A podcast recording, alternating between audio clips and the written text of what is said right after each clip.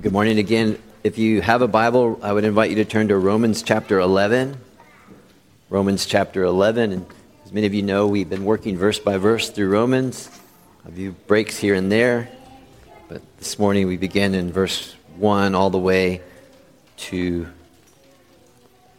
verse 12.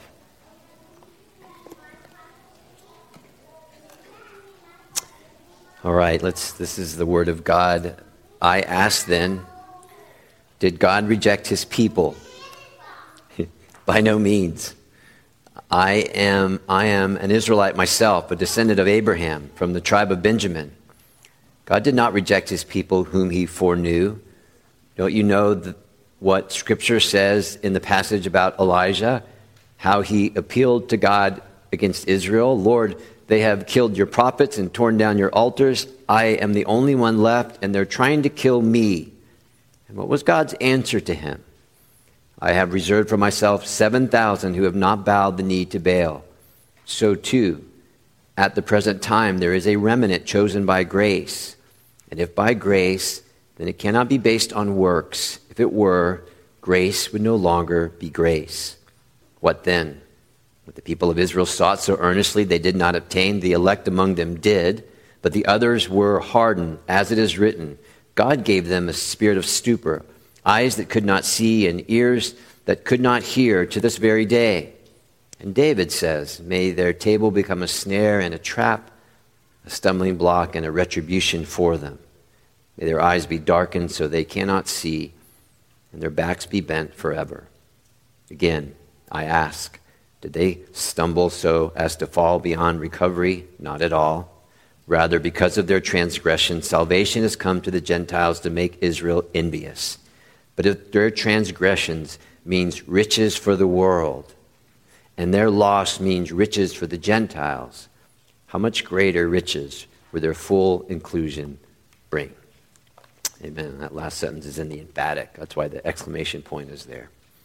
All right. Well, uh, this is the Word of God, isn't it? So we, we bind it to our conscience and we tie it to our hearts. So let's, let's pray, please. Just a couple of lines from a hymn will be our prayer. Open our lips, O Lord, that we will declare your praise forever. Open our lips, O Lord, that we will declare your praise forever. A broken spirit and a contrite heart, these you will not despise. Open our lips, O Lord, that we will declare your praise forever. Father, please hear our prayer for your glory, for the good of others, for our good, and for Jesus' sake. Amen.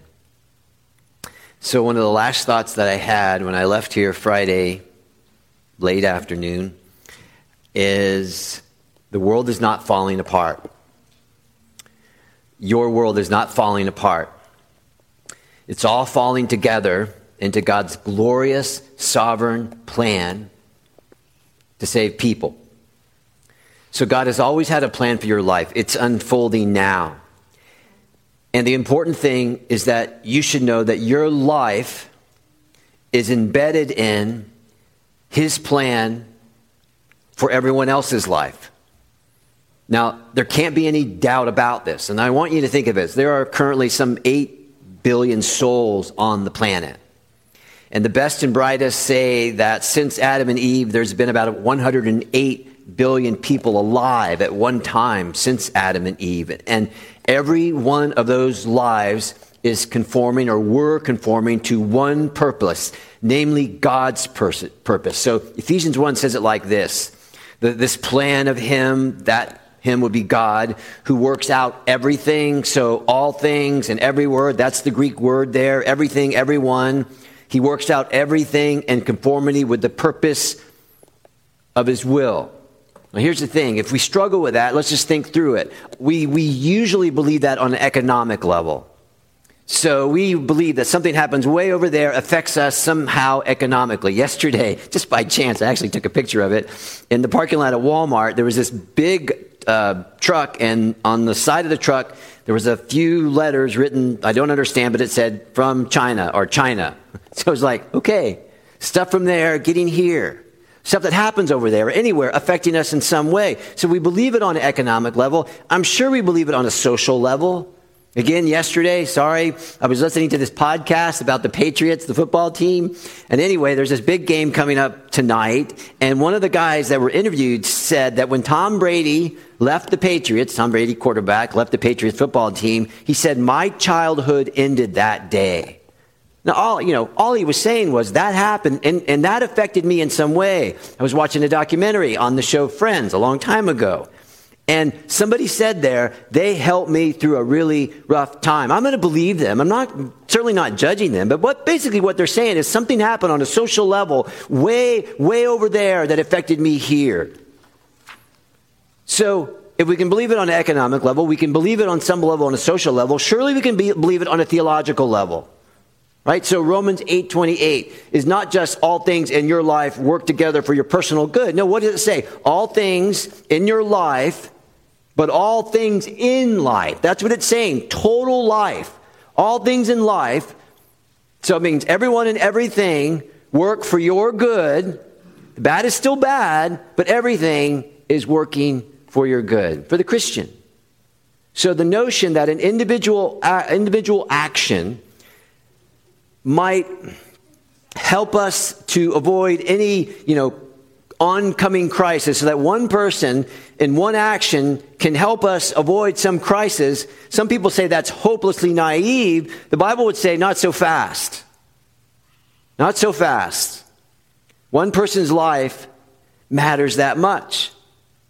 So again, take these billions of lives, okay, and then and then all the details of our life, all the preferences that we have, the bents that we have, the inclinations that we have, the race, our race, lay them all side by side. Every one of those are precious to God, right? So you know your life is precious to God. I hope you do. And I hope you know that everybody else's life is precious to God. And God takes all those billions of souls and works out his eternal purpose. So again, the world is not falling apart. Your world is not falling apart. It's all falling together into God's glorious sovereign plan to save. And there are few messages in the Bible which are clearer and more repeated than at least this God is sovereign, and God can be trusted. He's sovereign, and he can be trusted. And here in chapter 11 is this if you would, this incredible plan. Now, if your Bible's open, you'll see this. Right off the bat, Paul lays out his argument like he's been doing a lot in Romans with a question. Verse 1 I ask then, did God reject his people? And this is like ethnic Israel. Did God reject the Jewish nation, which was set apart by God, which was established by, as a theocracy, that, that God would ultimately be their king? They were given a mandate, they were given promises by God, and they were given a destiny a peculiar people. God said things to them that, that he didn't say to anyone else. So the question, did God reject his people? And his answer is written in the emphatic. It's by no means. It's, it's the same thing in Romans 6. He says it three times. If you're like, are you kidding me? God rejecting his people? No way. May it never be. Now, you're going to have to remember that what's driving this whole section, which began in chapter 9, is the question why are there so few Jewish people being converted? And so it's a question out of concern for the Jewish people, but it's also a question of concern for the Gentiles. Now, I need you to think with me. The Gentiles at this time, they have no history like God's people did, not like the Jewish people. So they're hearing all these things about Jesus and the gospel, and surely they're like, okay, how can I know that justification is really real? Adoption, being adopted by God. How can I know that's real? Atonement. God, Christ satisfying uh, God's wrath by his death on the cross. How do I know that's real? Imputed righteousness. Is that a real thing? Can you go walk around town telling people that you have the very righteousness of God in you by faith in the death and resurrection of Jesus Christ? Eternal life, is that real? So that's some of what they were facing. And at the end of chapter 10, do you see it there? Paul says, God has held out his hand all day long to a disobedient and obstinate people. That's referring to the Jewish people. So they have rejected God time and time again. Hence, Paul asked the question, which is just, just hanging out there, right? It's, it's a very pastoral thing to do. Everybody's probably thinking it. But he asked the question again, verse 1 These people who rejected God, I ask the question, has God rejected them? Now, again, think like a Gentile and think like a person who's come from a pagan background. I mean, out of that pagan culture, the pagan gods had to be appeased by human effort and human works and human sacrifice, and it was constant. There was no letting up. And if they were going to get what they needed from the gods, small g, then they were going to have to keep doing stuff. And usually it went like this if you don't do for us, pagan gods say, then we won't do for you. So the Gentiles, excuse me, had to do, do, do, do, do all the time. A lot of do, do. And then if they did the do, then their God would bless, bless, bless. Okay, so bless their lives, bless their kids, bless their jobs, their business, their health, their wealth, etc., etc. So that kind of God would easily turn his back on a people if those people turned their back on him. And you know, I have to say this, I would be dishonest if you know, if I didn't admit there are times that I relate to God to my shame, just like He's a pagan God. Here's this God. Please don't let this happen. Here's this God. Please don't let this happen. Hence the question Is God, the God and Father of our Lord Jesus Christ, is He like that? Does He reject people who reject Him? That's the question.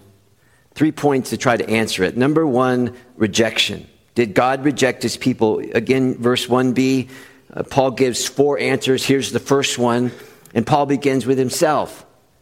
I am an Israelite myself, a descendant of Abraham from the tribe of Benjamin. In other words, look at me. I, I am Jewish.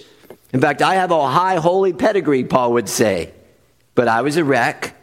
I was out of my mind. I hated Christ. I, and now I belong to Christ. Look at me. You remember in Acts chapter 26, Paul is giving his testimony to King Agrippa, and he says things like, I hated Christians with berserker rage. he said, God didn't give up on me. I, I'm Jewish, and he took me, and now he's actually using me in his work to save the world. You see? And of course, what is true of Paul as the Jew is true for everyone else, Jew or Gentile. I mean, a person's background may be one of radical, violent disobedience, terrible deeds, you know, broken home, broken life, broken mind, marriage, you know, monster addictions, or just some kind of like cavalier attitude towards everyone and everything, including God. It doesn't matter. God will not reject them. I mean, people aren't a data point. People are not a statistic to God. God doesn't, you know, do analytics. God is the hound of heaven. They are a person, they are made in his image, they are a soul, they are precious to him. Just like those, chapter 10, verse 21, you see those disobedient, stubborn Jewish people who God has not rejected. So, Paul's first answer to why did God not reject his people is like Paul's like, take a look at me. I'm a personal example. Second reason, verse 2, is take a look at God. You see it? God did not reject his people whom he foreknew. Like, uh oh, foreknew. Here we are again. I thought we left that word in chapter 9, but there it is again. Foreknew, proginosko in the Greek. Before they knew about God, God knew all about them. And so that word, by the way, is used for intimacy, like relational intimacy. To know a person in the fullest detail that you can know them. And it's really beautiful if you think about it. I think, I, I think what I did was I compared it to, to the, the, the, the pre birth of your child, of a child, or the, and the birth of a child. So the pre birth, I mean, I'm sure we all did this, those of us had the privilege of having kids. We think about what they're going to be like, and we start thinking about them. What will they look like? What will they be like? What will they like? And then they come into the world, and you know, I did this. You study their arms and their face and their, you know, their ears, and you look behind their toes and, and the thing, and I could tell you things about Jared that would embarrass him, my son Jared. But you want to know all about them. But with God, it's infinitely better. He knew them before there was an actual flesh and blood them to know and to love. Before they did anything good or bad, chapter 9, verse 11, he had chosen them. The point is, in God foreknowing his people, election is before conception. Again, election is before conception.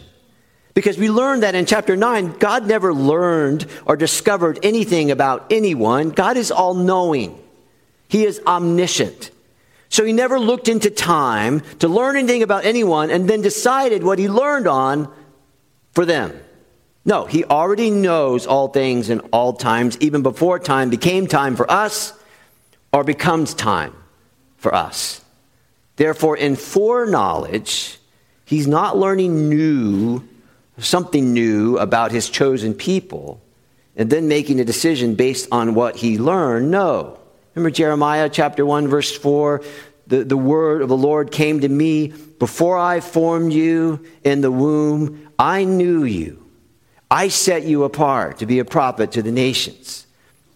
You see, all of that is to say, because God foreknew, predetermined before the foundation of the earth to, spe- to set his special love on his chosen people forever, he can never and he will never reject Israel.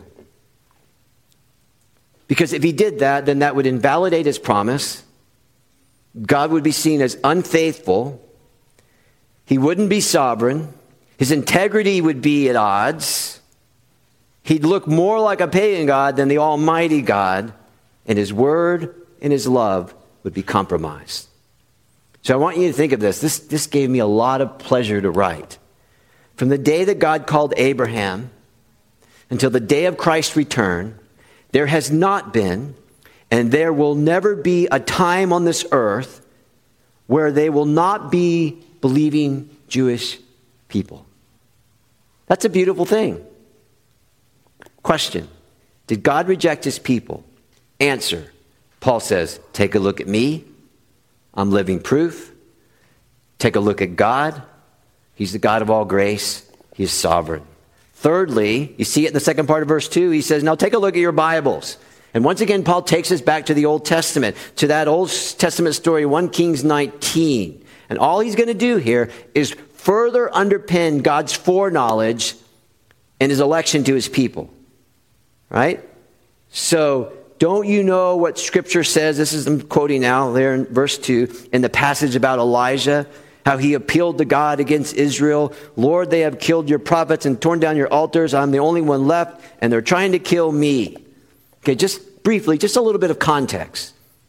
So, the cry, that cry from Elijah came during the worst, or one of the worst periods of apostasy, apostasy in Jewish history from the Old Testament.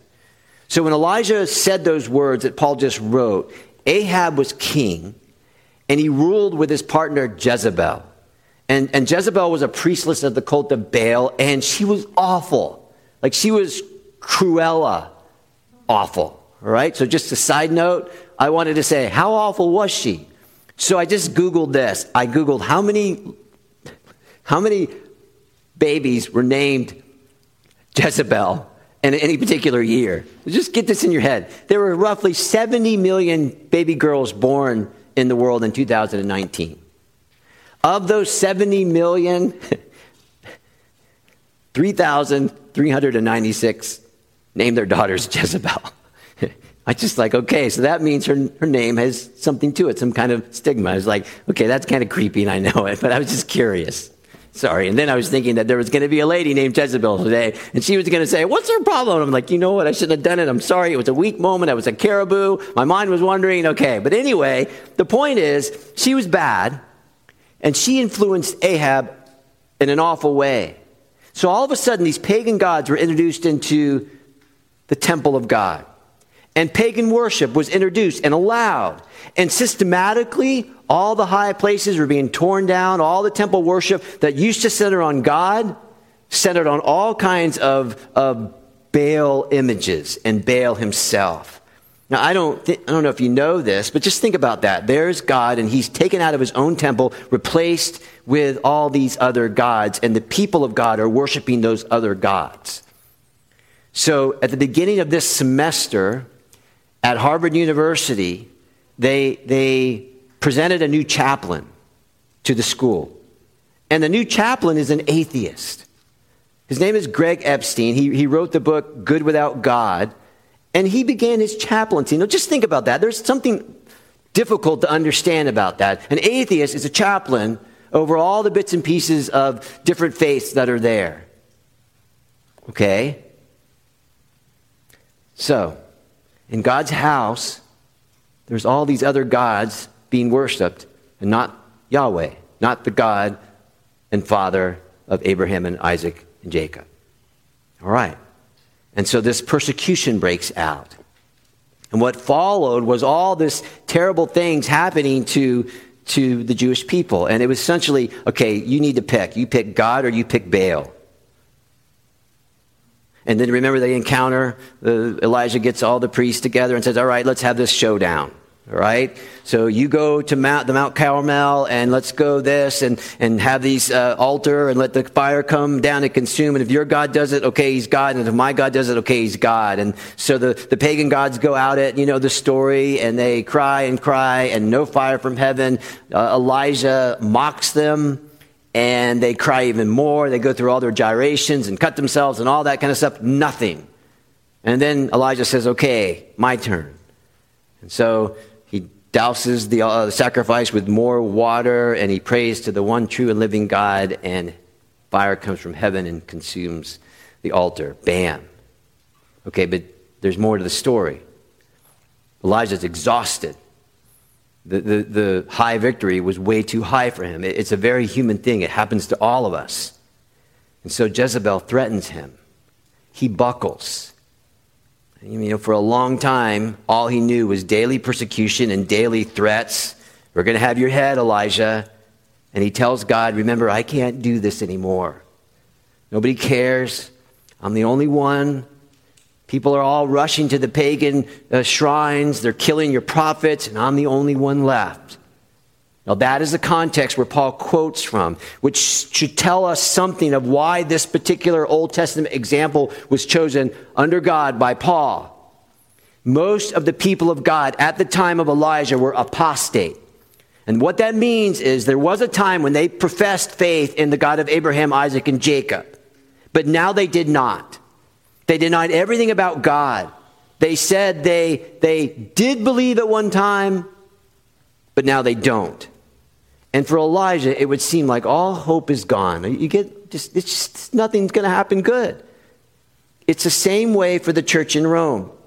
God's own chosen people have denied the natural and truthful implications of their Old Testament. They have denied the gospel. They denied the plan, which was always part of God's plan way back in Genesis. And it would, again, they're apostate. And it would seem like all hope is gone. But here's the thing in the midst of all that terrible situation, look at your Bibles. Do you see what God says to Elijah? I have reserved for myself 7,000 who have not bowed the knee to Baal. So you see, in that time, the world's not falling apart. In Romans' time, and this time, the world's not falling apart. In our time, the world's not falling apart. It's falling into God's sovereign plan. And so, Paul, under the inspiration of the same God who said what he said to Elijah, said, Do you see it there? So too at the present time. Verse 5 So too at the present time, there is a remnant chosen, elected by grace. Okay? So too at the present time, there is a remnant chosen, elected by grace. Now, there's two important things which we need to take note of here. First, in 1 Kings 19, there is no mention of a remnant chosen by God's grace. It simply says, I have reserved for myself 7,000 who have not bowed the knee to Baal. And why I tell you that is just like I've told you last week, in every case in the New Testament, the New Testament gives us the fullest, deepest, truest, final meaning on what is exactly happening in that Old Testament story. And that's what we have here in verse 5. This is the truest, deepest, fullest, final meeting of what is happening there. The grace of God, way back in 1 Kings 19. For those of you who think the God of the Bible in the Old Testament was not a God of grace, sure he was. Way back in that story, he pours out his grace. So once again, we're confronted with redemptive history. Remember? What we know about God in the Bible, starting from Genesis on, doesn't we don't know everything. Okay? As you read it, you don't know everything. They did not know everything. History unfolds. And it finds its completion in Jesus Christ. So, in the person of Jesus Christ, we know everything about God that God wants us to know. Remember, Jesus said, When you see me, you see the Father.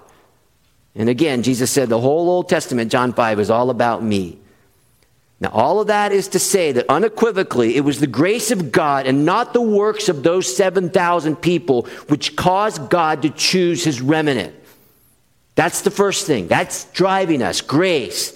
The second thing, it was almost like God was saying, Now, Elijah, I know it feels like all hope is gone. And for the church in Rome, I know it feels like all hope is gone. I mean, no Jewish person is becoming a Christian. But it's not. All hope is not gone. Things are not falling apart. My plan and my purpose is being worked out. Verse 5 again, so too, or in the same way back then, or as it was then. In the Greek, it re- reads, thus, then, also, now. So too at this present time, verse 5, there is a remnant of my chosen, elected people by grace. Now, the good news is, is that there's always been in Israel a faithful remnant, uh, if you would, a spiritual Israel within Israel, not because of Israel, but because of God, because of God's grace. And by golly, it's the same now. I mean, those of you, those of us who go out and tell people about Jesus, we know it's sometimes it is a hard sell. It wears on your body and it wears on your mind. And we might be thinking, like, there's just no way that anybody's going to come to Jesus. I go out there and I say something and I get nothing. You know what God would say to us? Keep at it. My plan is still unfolding. There are per- people out there worth saving because I had made it so. Again, there are people out there worth saving because I had made it so. All right, so Paul's question Has God rejected his people? Answer no. Paul says, Take a look at me, take a look at God, take a look at your Bible. Now, again, take a look at God's grace. I mean, we just have to say it. It all threads together in one seamless nine. A remnant chosen by grace. Verse 5 And if by grace, then it cannot be based on works. If it were grace, if it were, grace would no longer be grace. Right? In other words, because God chose them by grace, there's always going to be a faithful remnant. Now, this is what this doesn't mean. It doesn't mean, you know, that God saw all these good, decent people, you know, and because they were good, decent people, God says, that's my remnant. Doesn't work like that. That's not grace. God's saying, I'm getting those 7,000 and whatever future number of the Jews, it's because of me. It's because of God and not their works. I'm going to preserve the remnant. I have reserved for myself 7,000 within that godless nation. Remember? So, what I want you to know, it doesn't mean that the 7,000 were like high holy people. You know, they weren't walking around doing their prayers all the time and, and saying, you know what, that rascal Jezebel, let's form a committee and let's get rid of her. Let's stand up and fight her. That's no, that's not what was happening. the 7,000 were chosen by grace. So they could have been in the court of Jezebel and Ahab. They could have come out of some dark places. Some from areas and some from backgrounds we would have never chosen ourselves. You know what? Just as an aside, as I think about it now, I can remember the very first person that I shared Jesus Christ to as an adult. Okay, not as a kid, but as an adult. Do you know what they said to me? They said, Why are you talking to me? You don't, do you know who I am and what I've done? Hello, I wanted to say, Do you know who I am and what I've done? I mean, come on, we can go there all day. The point is, God will preserve his elect. At the present time, he will preserve his church, a remnant chosen by grace. And if by grace, this is the Bible, then it cannot be based on works. If it were, grace would no longer be grace. So remember, the church of Jesus Christ belongs to Jesus Christ. It's his church. We are his bride. And his bride has been given to the Son by the Father. Therefore, this tells me we are to look for, and I'll just keep this in your head, we are to look for a day where there will be an incredible, counterintuitive, unexpected response to the gospel by the Jewish people. Large amounts of Jewish people. Okay? Got that? And what is true for the Jewish people is, was, and will be true for the Gentile people. So that means there will be a moment when, when there will be an incredible, counterintuitive, unexpected response to the gospel from somebody that you share the gospel with. It will, it is bound to happen. It will happen. And we're going to know that it's all God's work so that God can get all the glory. That's actually one of my 40 days of prayer. I've been praying an incredible, counterintuitive, unexpected movement of the gospel in our community, large numbers of people, so that when it happens, everybody's like, that's God. and God will be glorified. You see, his people will not fail because God never fails his people. So, in my normal reading uh, this past week, excuse me, two weeks ago, I was reading about the church in Afghanistan in light of all the stuff that's been happening there.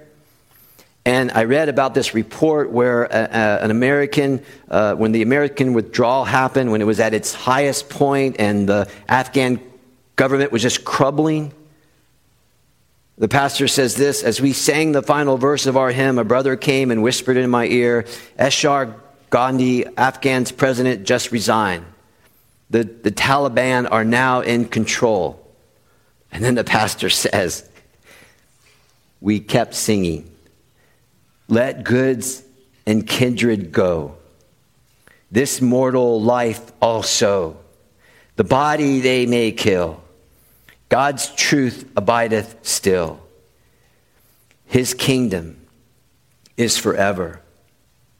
Loved ones, tell me how anyone in human flesh, I don't care who they are, tell me how anyone in human flesh could sing that song in that context without the grace of God. Tell me. If you earn it, it's not grace. If you deserve it, it's not grace. If you merit it, it is not grace. Grace, by definition, is unearned, unmerited, undeserved. And if it is earned, and if it is deserved, and it is merited, then it's not grace.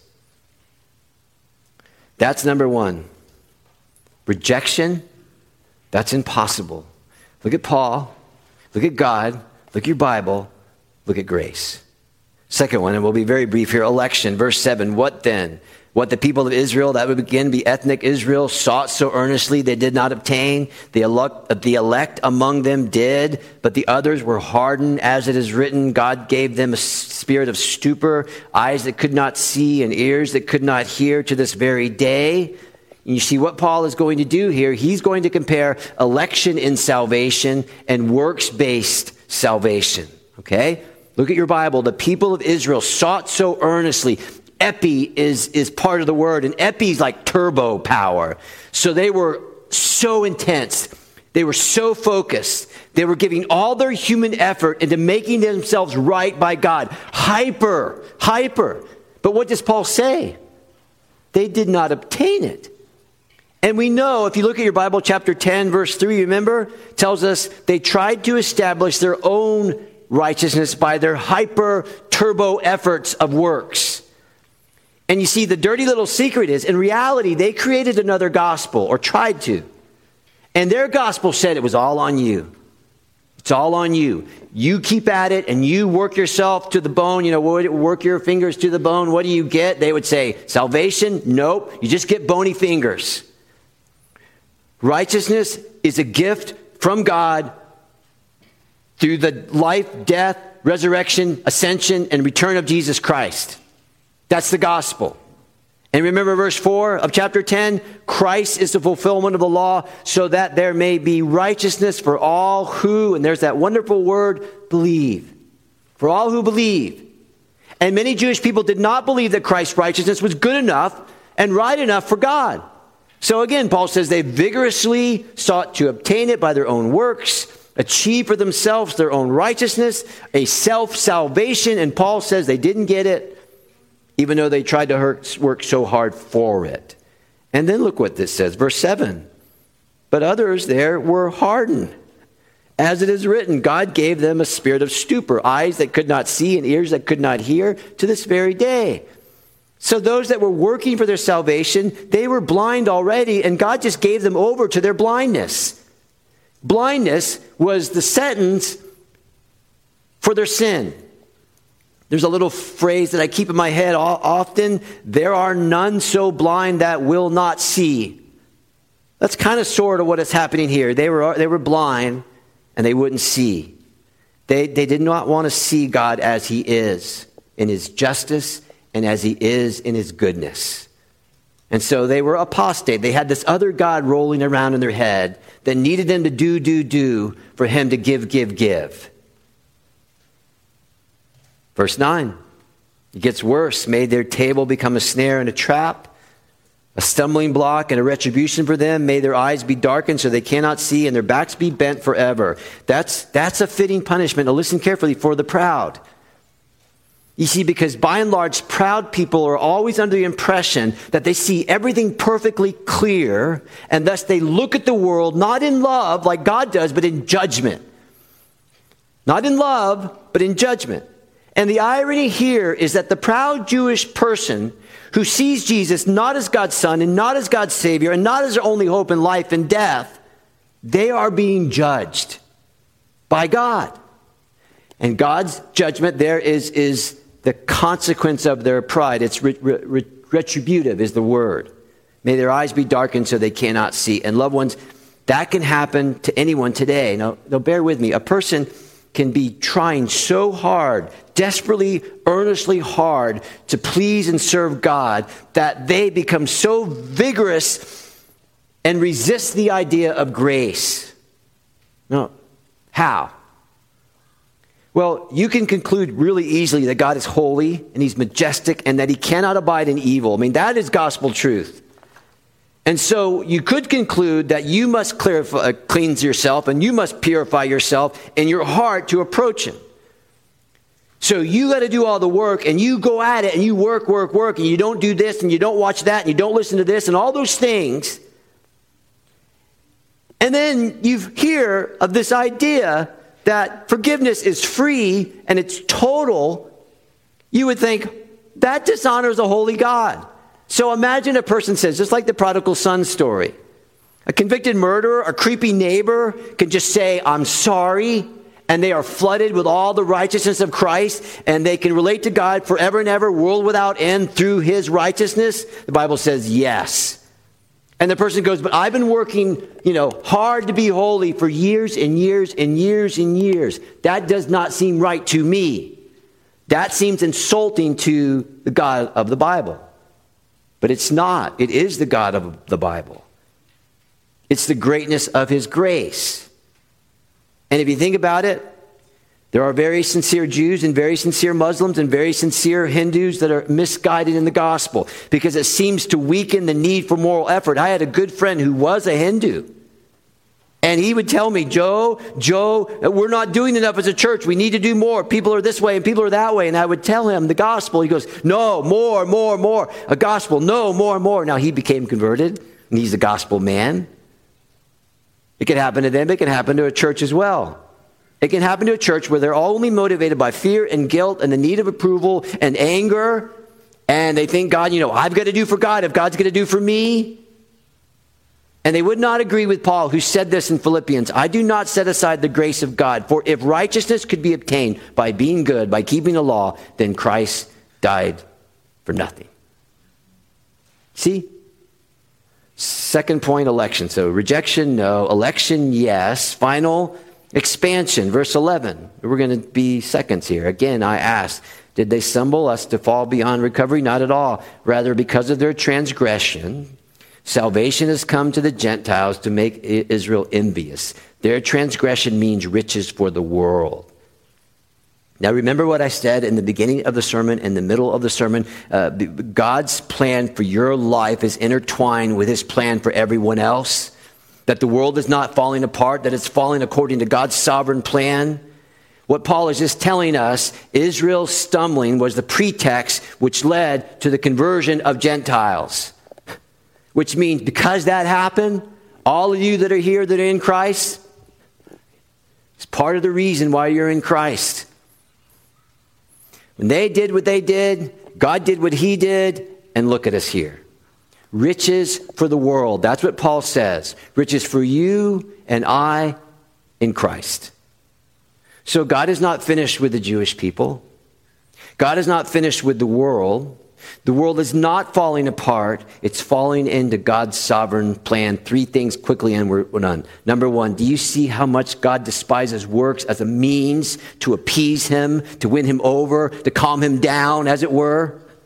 16 times from 9 1 all the way to that part that we ended. 16 times God says no, works no, works no, grace yes. God despises works as a way to get to him. Second, who is beyond God's reach? Think, no one. No one is beyond God's reach. Third, God's plan is it means the down, dark, and difficult times that we have individually or globally or nationally, those dark, down, and difficult times, that's part of his plan to save the world. So you're not just an anybody because you have been welcomed by grace into God's grand and redemptive story. That's who you are. The most beautiful story ever you are a part of. Throw yourself into that truth. You're, you're not just an anybody because God has shed his love on you, adopted you into his family, and named you one of his children because of the death and resurrection of Jesus Christ. And that means this, and I'll close with this. One life, one life in this room has measureless possibility for good. And I hope you believe that because I believe it. I believe it with all my heart. Let's pray as we prepare for communion. And those who will be serving, if you could just meet me down at the table, that would be wonderful. Now, as we prepare communion, remember this table is set up for, for Christians, people who know that the meal's not for perfect people, but people who have been forgiven, people who have been made perfect only by faith in Christ. So, Jesus welcomes you even now. If you're ready to say yes to Him and you've never said yes to Him before, now is a wonderful time to say yes. You've heard the gospel in a million different ways this morning. And I would plead with you to say yes. Let's pray. Father, from the bottom of our hearts, we love how you love us. You give us peace and you give us security and a felt sense of love and joy to which, when we trace the roots back, it's not to our obedience, but your grace and your Son and our Savior's righteousness.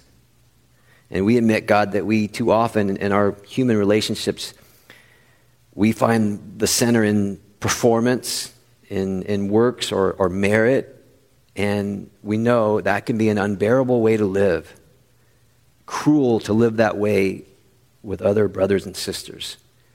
So, Jesus, thank you for disarming the powers of hell and the wrath of God and dealing decisively once and for all the penalty, the power, and the burden of our sins, sins of which we ask for forgiveness now. Thank you at the cross. When you said it was finished, you meant it. And all of, this, all of us in this room that belong to you, we believe that. We believe that our only hope in life and death is Jesus Christ. So, Father, may this communion table, the, the bread and the juice, body and blood, keep our eyes fixed on Jesus, fixed on cross, fixed on his perfection, and live in wonder and deep joy of your grace in Christ to us. Amen.